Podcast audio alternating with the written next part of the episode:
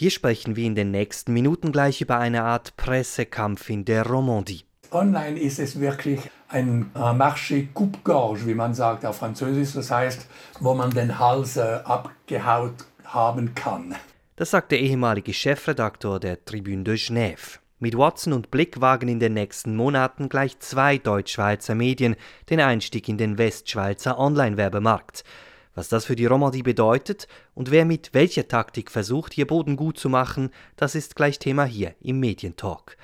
Und später in der Sendung sprechen wir dann mit freien Medienschaffenden über die Schattenseiten und die kleinen Lichtblicke während der Pandemie.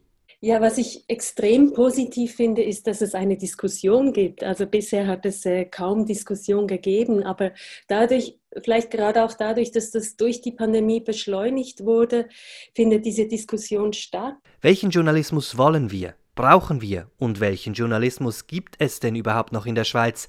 Das sind Themen, mit denen wir uns jeweils in dieser Sendung auseinandersetzen. Uns gibt's auch im Abo, einmal pro Monat in jeder Podcast-App, Stichwort Medientalk. Mein Name Salvador Atassoy. Unser erster Stopp jetzt Lausanne.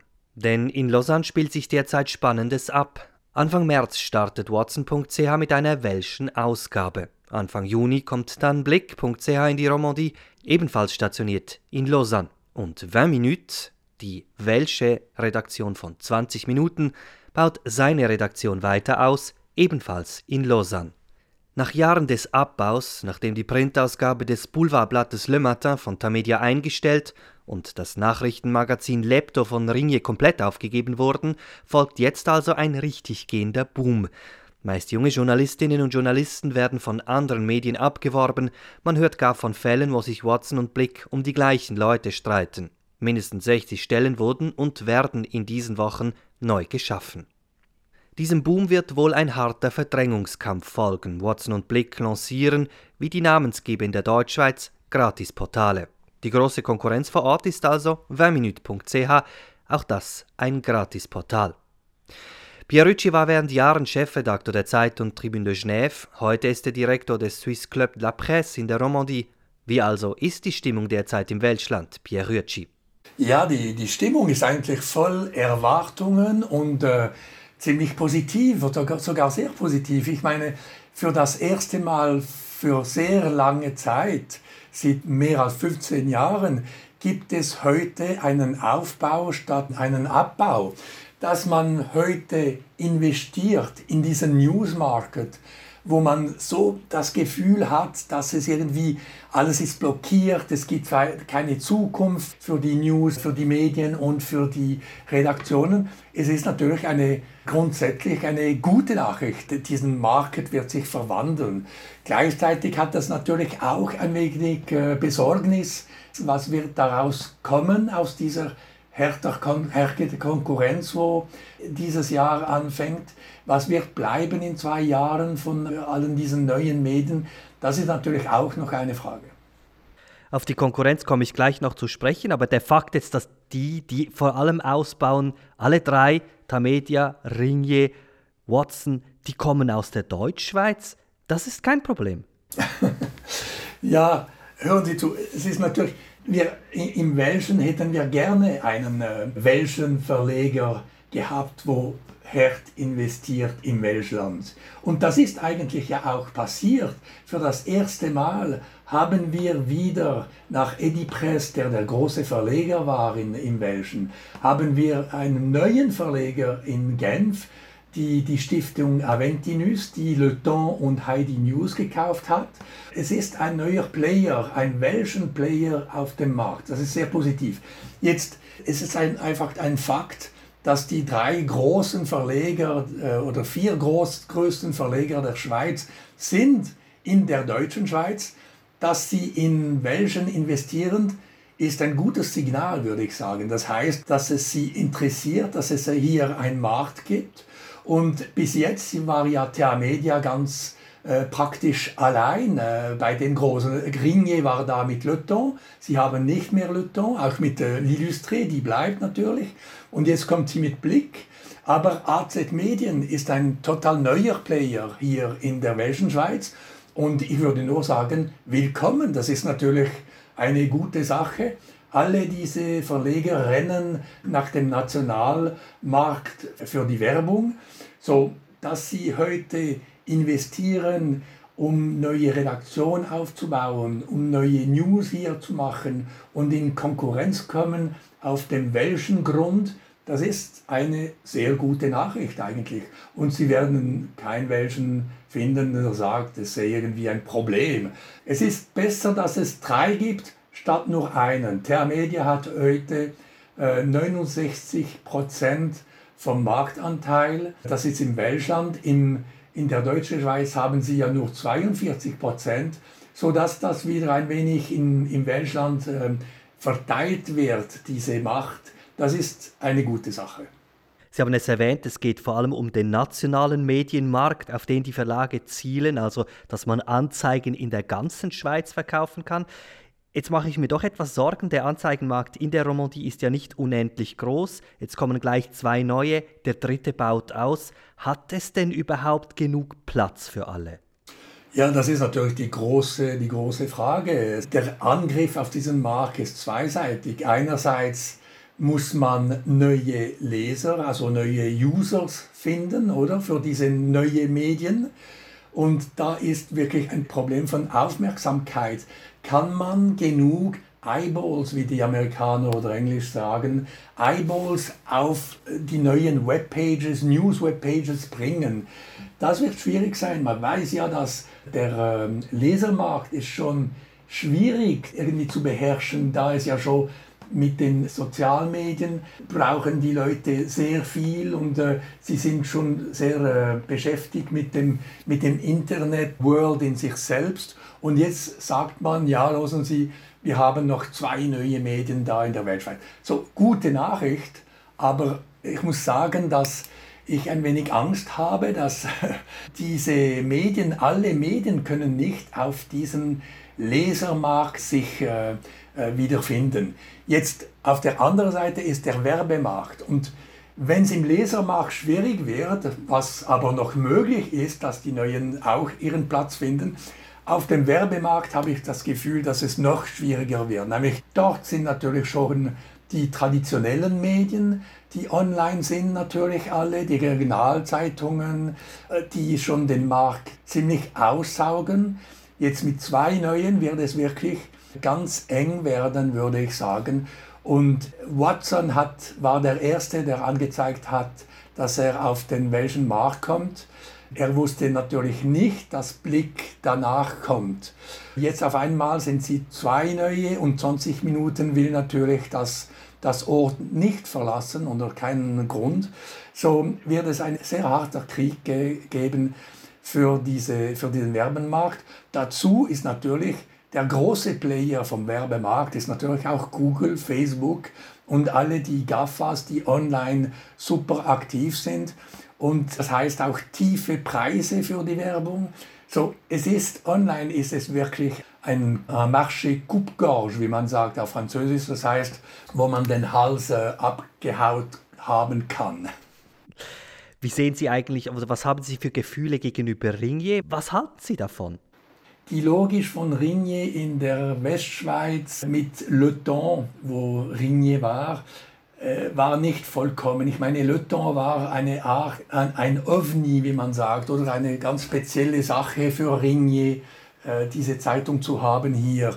Es passt nicht wirklich zum Rignier-Stil, zum Blickstil. So, die Logik, dass Rignier einen Blick im Welschen lanciert, finde ich viel strenger und da, da können Sie natürlich auch besser mit dem Deutschschweizer Blick zusammenarbeiten, weil der Stil, diese Art, die News anzupacken, sollte ja ähnlich sein.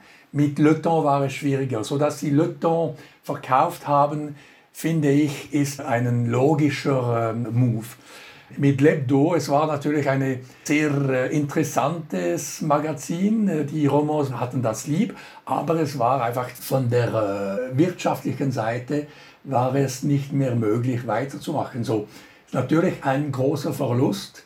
Le Matin ist auch eine Art Verlust Und darum gibt es auch ein wenig Platz auf jeden, auf jeden Fall für diese neue, für die, diese neue Online-Newsblätter, wenn ich so sagen kann.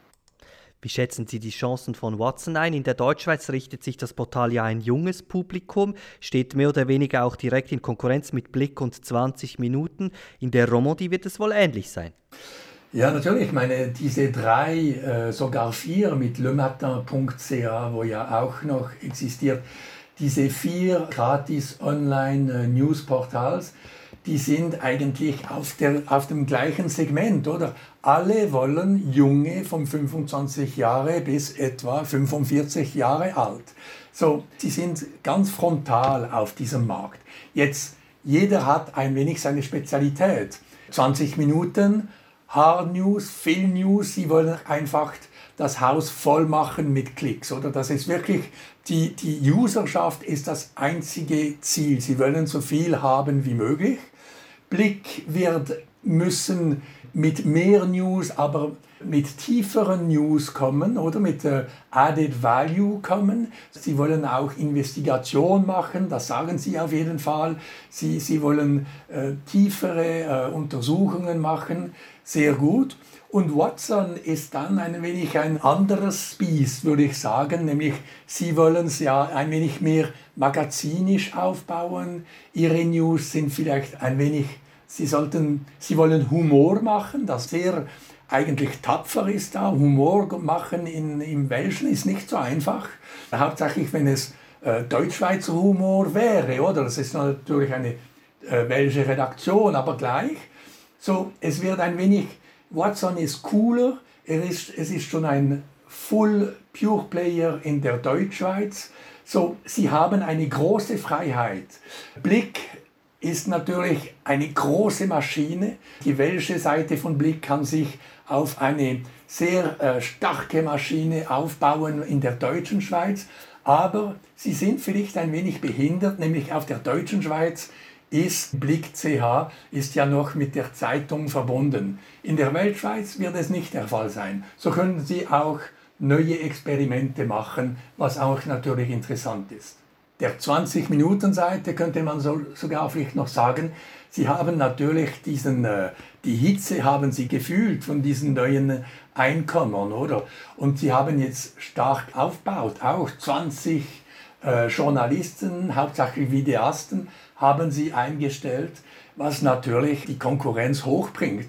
Aber im Ganzen heißt das 60 neue Journalistenjob im Welschen. Es ist immens und das ist nie mehr passiert vor, äh, eben wie, wie man sagt, in 2005 war die Schlacht zwischen äh, Le Matin Bleu und 20 Minuten, wo man äh, auf beiden Seiten investiert hat, aber seitdem ist es mehr, redet man mehr von Abbau sagt Pierre Rütschi, er ist Direktor des Swiss Club La Presse und war vorher Chefredakteur der Tribune de Genève.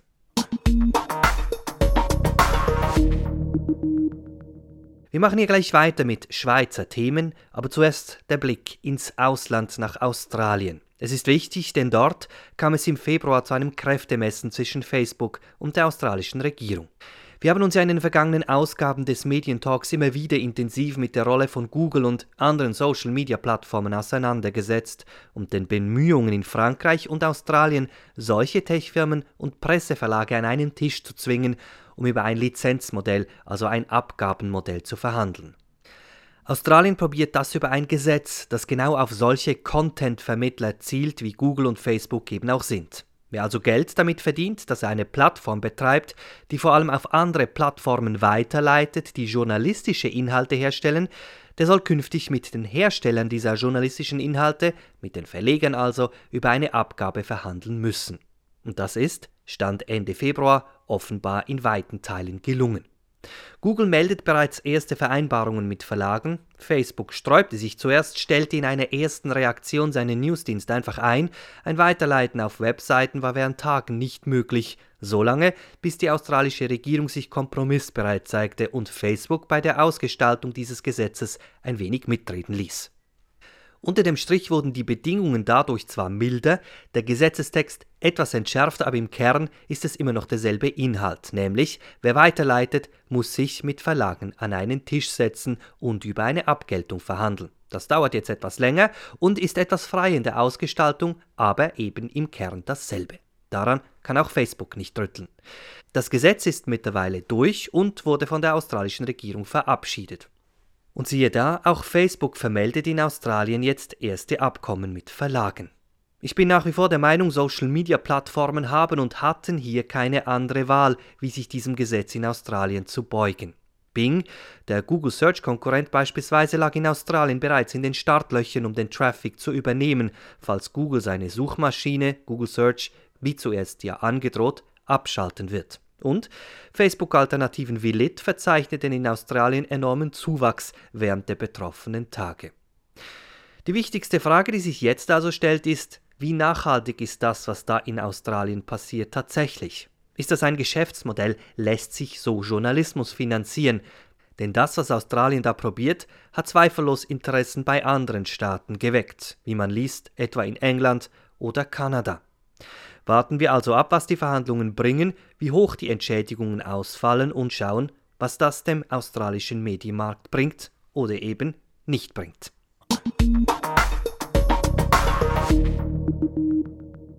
Und damit zurück in die Schweiz zu einer sehr simplen Frage, nämlich wie hat die Pandemie die journalistische Arbeit verändert?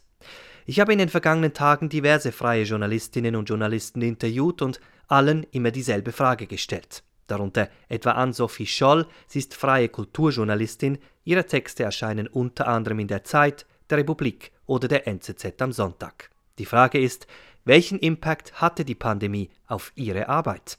Es gibt natürlich Auswirkungen durch die Pandemie, das habe ich schon gemerkt, äh, unterschiedlicher Art. Also vor allem in der ersten Welle war das, dass natürlich Veranstaltungen jetzt im Kulturbereich sind weggefallen und also grundsätzlich für, für Kulturjournalismus sicher hat es große Auswirkungen gehabt. Ich habe andere Bereiche gehabt, in denen ich tätig sein konnte.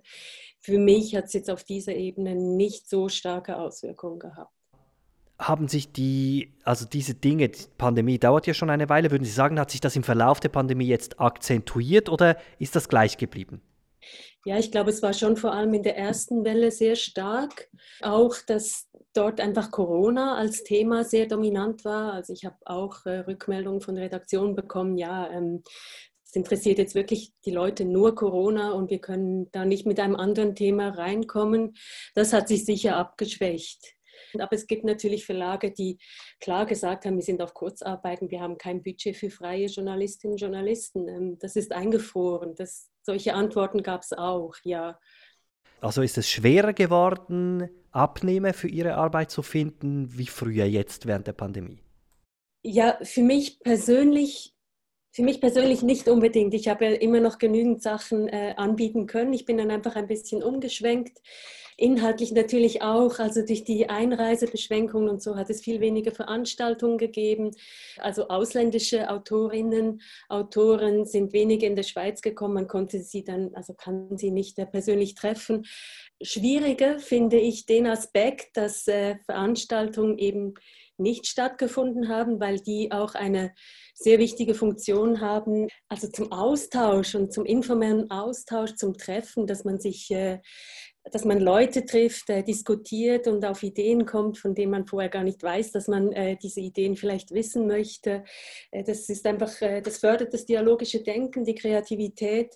Networking, dafür ist das sehr, sehr wichtig. Und das ist natürlich praktisch total weggefallen, so die, die persönlichen Begegnungen. Der Kulturjournalismus steht ja unter Druck und das nicht erst seit der Pandemie. Haben Sie jetzt das noch stärker gespürt, dass dieser Druck auf den Kulturjournalismus zugenommen hat? Also es ist ja grundsätzlich so, dass freier Journalismus grundsätzlich steht unter Druck. Äh, also grundsätzlich für Journalismus ist es so, dass es eigentlich kein Finanzierungsmodell mehr gibt für Journalismus. Journalismus per se hat noch nie rentiert, war einfach Träger für Werbung und das fällt jetzt durch die Digitalisierung weg. Durch die Digitalisierung fällt auch fallen auch Leser, Leserinnen weg, beziehungsweise man steht einfach in internationaler Konkurrenz. Und es ist viel stärker fragmentarisiert. Das sind Probleme, die für den ganzen Journalismus gelten.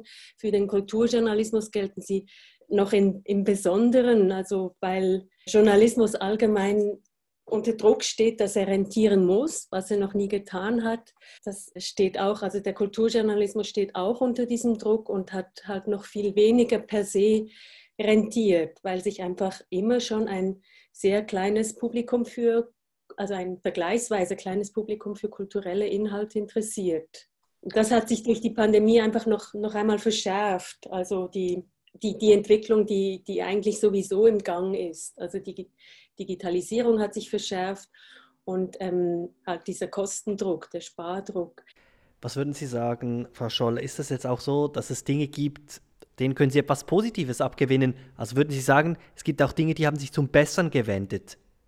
Ja, was ich extrem positiv finde, ist, dass es eine Diskussion gibt. Also bisher hat es äh, kaum Diskussion gegeben, aber dadurch, vielleicht gerade auch dadurch, dass das durch die Pandemie beschleunigt wurde, findet diese Diskussion statt über den Journalismus, aber gerade auch über den Kulturjournalismus. Also was für ein Kulturjournalismus wollen wir? Was sind die Aufgaben von Kulturjournalismus? Was ist der Nutzen? Wie könnte Journalismus, Kulturjournalismus ausgestaltet sein? Diese Diskussion, die findet äh, sehr intensiv statt in der Schweiz, aber auch parallel in Deutschland, gerade auch in dem Bereich, in dem ich tätig bin, in der Literatur.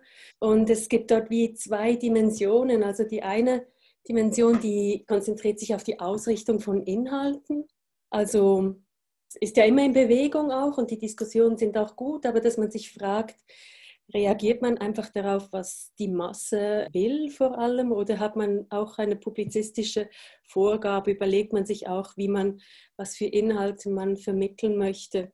Also die Diskussion auf der Ebene von der Ausrichtung von den Inhalten, aber dann auch das ist verbunden, aber trotzdem eine andere Dimension, die, wie erreicht man das Publikum? Also das Publikum, das sich für kulturelle Inhalte interessiert.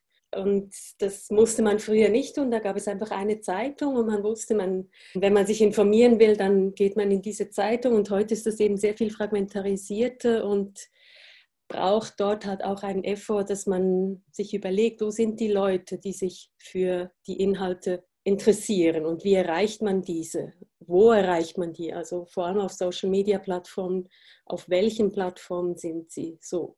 Sagt die freie Kulturjournalistin Ann-Sophie Scholl. Verändert hat sich auch einiges für Tis Wachter, aber vor allem zum Positiven. Der ehemalige SRF-Radiojournalist hat sich vor ein paar Jahren im Podcast-Bereich selbstständig gemacht. Mit seiner Firma Audio Story Lab realisiert er Audio, hauptsächlich Podcast-Formate, beispielsweise für die NZZ, die ETH oder die SRG. Ja, ich habe es schon gespürt. Ich habe es inhaltlich äh, etwas gespürt. Ich habe es formal etwas gespürt. Grundsätzlich kann ich sagen, ich bin gut durch diese Pandemie gekommen. Bis jetzt vom Geschäft her. Es ist eigentlich äh, sehr gut äh, gelaufen. Ich hatte etliche Aufträge, die auch mit, mit der Pandemie zu tun hatten, aber nicht nur.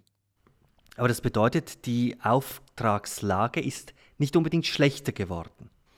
Nein, die ist in meinem Bereich eher besser geworden. Ich arbeite nämlich mit Audios, mit Podcasting und da ist es ein bisschen schwierig zu beurteilen, liegt das jetzt daran, weil eben das Podcasting sowieso einen Boom erlebt oder gab das noch zusätzlich Auftrieb eben durch diese spezielle Situation? Die Themen, waren das jetzt nur Corona-Themen oder haben Sie explizit auch andere Dinge gemacht? Nein, ich habe sozusagen keine Corona, expliziten Corona-Themen gewählt und zwar ganz ähm, bewusst auch. Einerseits, weil ich auch selber ein bisschen auf meine Psychohygiene achten musste und ich hatte Lust auf andere Themen auch. Und andererseits auch, weil ich das den äh, Journalistinnen und Journalisten in den Redaktionen überlassen wollte. Die sind da einfach besser aufgestellt. Und natürlich gab es zum Teil auch Aufträge, das aber dann eher im Kommunikationsbereich, wo es wirklich dann eben durch die Pandemie ausgelöste Bedürfnisse gab, das Publikum eben durch einen Podcast zu erreichen. Würden Sie sagen, es gibt sogar Dinge, die sind jetzt besser geworden oder haben sich verbessert durch die Pandemie? Ja, es, hat, es haben sich klar Dinge verändert. Also jetzt im Audiobereich hat man sich vielleicht muss man sagen, leider an eine schlechtere Audioqualität gewöhnt, weil alles jetzt remote aufgezeichnet wird und wir kennen alle die, die, die schlimme Audioqualität von, von Zoom und Teams und anderen äh, Videokonferenzen. Wenn man das wirklich mal erforschen würde, äh, wie Audiobeiträge, auch Radiobeiträge tönten vor der und nach der Pandemie, dann würde ich sagen, äh, nahm die Audioqualität ab grundsätzlich. Das ist nicht positiv äh, eigentlich, aber wir waren natürlich gezwungen, äh, sehr vieles aus Distanz zu machen und haben auch gemerkt, dass auch sehr vieles aus Distanz möglich ist und eben zum Teil sogar noch mehr möglich, also dass, dass dann eben auch Gesprächspartnerinnen und Partner auch aus dem Ausland äh, gewonnen werden konnten, was sonst zum Teil schwierig war. Wenn Sie jetzt schauen, würden Sie sagen, die Pandemie hat Schwierigkeiten, die es vorher schon gab, besser sichtbar gemacht oder Schwächen jetzt aus Ihrer Sicht im System? Ich glaube jetzt, was, was jetzt das ökonomische System betrifft, jetzt als, als freier Journalist würde ich sagen, es hat vielleicht die Tatsache noch etwas deutlicher gemacht, dass ich als freier Journalist nicht von den Publikumsmedien leben kann. Also die Tatsache, dass zwar die Nachfrage nach guter Information dermaßen stark zugenommen hat, aber die finanzielle Lage der Medienunternehmen eben doch gelitten hat, weil die Werbeaufträge zurückgingen oder die Werbung zurückging.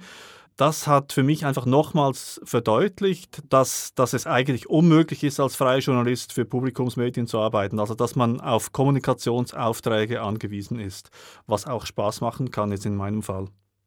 Wenn wir das zusammenfassen, als Sie gesehen haben, die Pandemie kommt und so diese ersten Wochen, hatten Sie da Angst? Und jetzt, wenn Sie zurückblicken, sagen Sie, ist eigentlich glimpflich abgelaufen oder was ziehen Sie da für eine Bilanz, auch wenn Sie die nächsten Wochen anschauen?